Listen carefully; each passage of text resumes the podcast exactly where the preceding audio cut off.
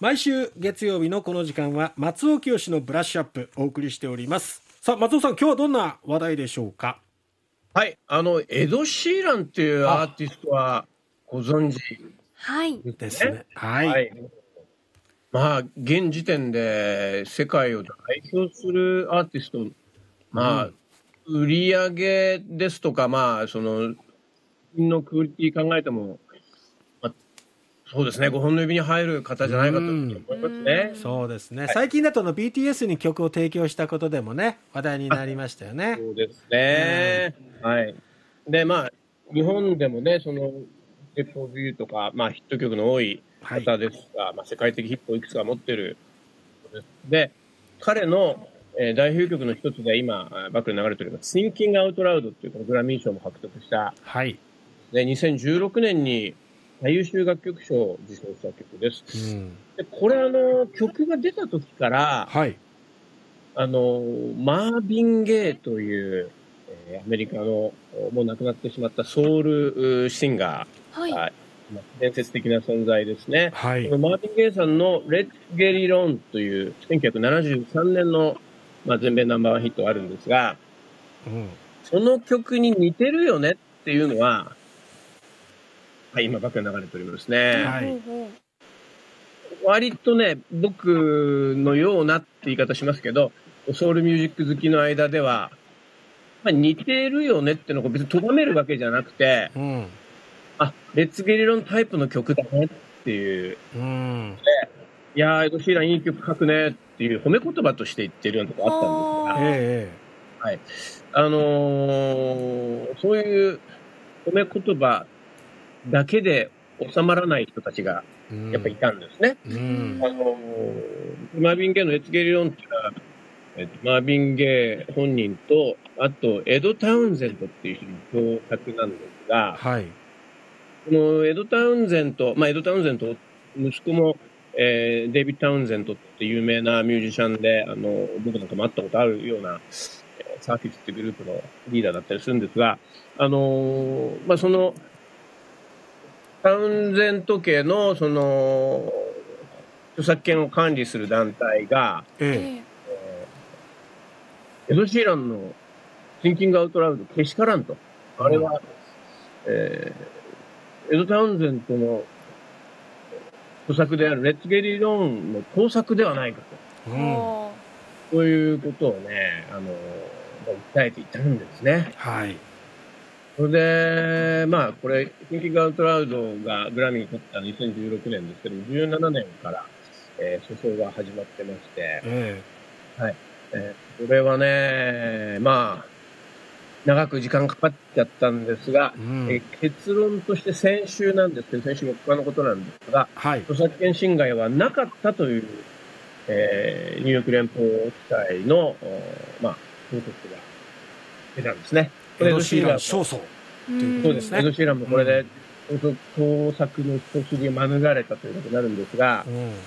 まあ、それにしてもエド・シーランば、これ、あの、裁判に8年ぐらい時間かけて、えまあ、なんかもうこれを盗作って言われるんだったら、もう僕、こんな仕事できないんですよ、と。えううんんこれ、あの、まあ、具体的には、あの、その、コードって言われてる和音の進行が似てるってことを、うんえー責められたりとかしてたんですけど、はいいや、ええこんなのはね、アルファベットと同じようなもんで、これないと曲も書けないですよ、みたいな。うん。あの、実際に、あの、まあ僕見たわけじゃないんですけども、その裁判の、あの、法廷でギターを弾いてみせたりするようなこともあったらしいんですけどうね。んで、こうやって楽曲って作るもんで、これは本当に別にあの、悪意があって、こう、盗んだりしてるわけじゃなくて、もう、ううんん基礎中の基礎であると。うん確かにね、これ僕もね、さっき話したように、マービン・ゲイ・レッツ・ゲリロンタイプって言いましたけど、はいマービン・ゲイが発明したコード進行でもなくて、うんはい、マービン・ゲイ以前からあの使われてるものだし、まあう、んいくつかの黄金パターンみたいなコード進行の中の一つで、いろいろありますよねはい、そうですね。あの、このエド・シーランのシンキング・アウトラウド以前にも、あの、ジョン・メイヤーの曲も似てるって言われてましたし、ううんんジョン・メイヤーのあの、ウェディング・オン・ダ・ワールチェンジでしたっけねっていう曲ありますけども、まあ、似てるなって言われて、まあ、要はどこが似てるかっていうと、ちょっと、えっと、簡単にコードを鳴らしてみますよ。はい、はい。はい。4つのコードってこれなんですね。まず D ってやつですねう。ん、で、次が F シャープマイナーって言われてる。で、次が G。次が A。この4つの組み合わせをまあ循環させて、Let's get it on ってマービン・ゲイはうんだったりするんですけど、うん、まあ、あのエド・シーナーさんは、これの、まあ、ここの同じコードで、えー、Darling, I be loving you っていうサビの部分ですかね。あうの、んえー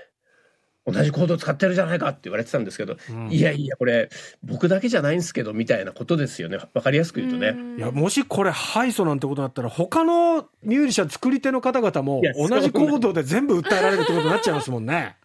これね、あの僕らがそれ注注目していたのは一つは、うんうん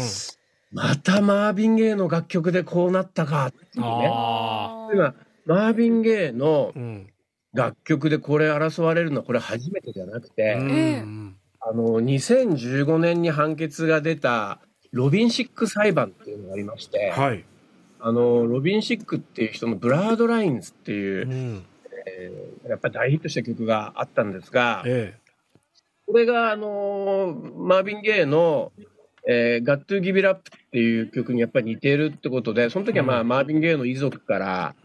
えー訴えられましてえ、うん、はい。これ今流れてるのは、これ、あの、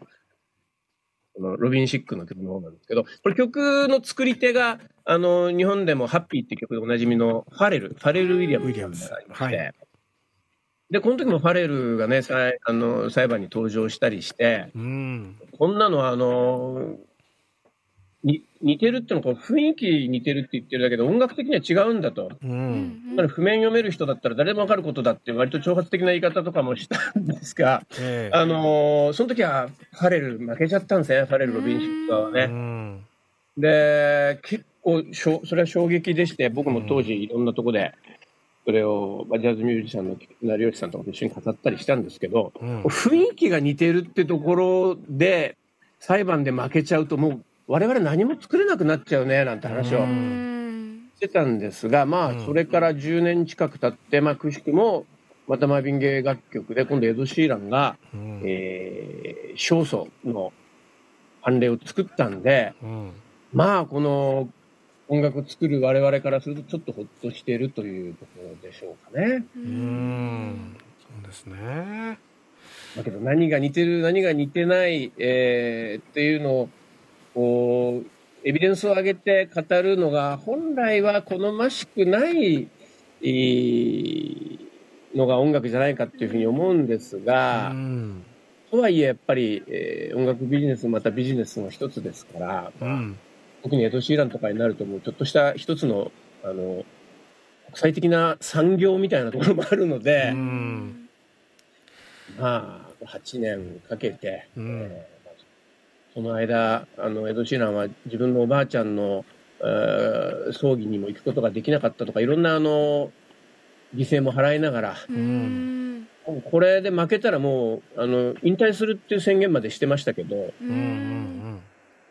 まあ、ご本人もそうですし、ファンも、あと音楽を作ってる人たちも一安心というニュースでございました。うんそうですねさて、えー、8時40分過ぎのキャッチアップではどんなお話をはい、えーまた音楽の話なんですが、えー福岡が生み出した最も偉大なアレンジャーのお一人ですね、えー大村正明さんといううお亡くなりになった方です今日あの生誕日なのでうん彼の偉業を振り返ってみたいと思います。はいお楽しみに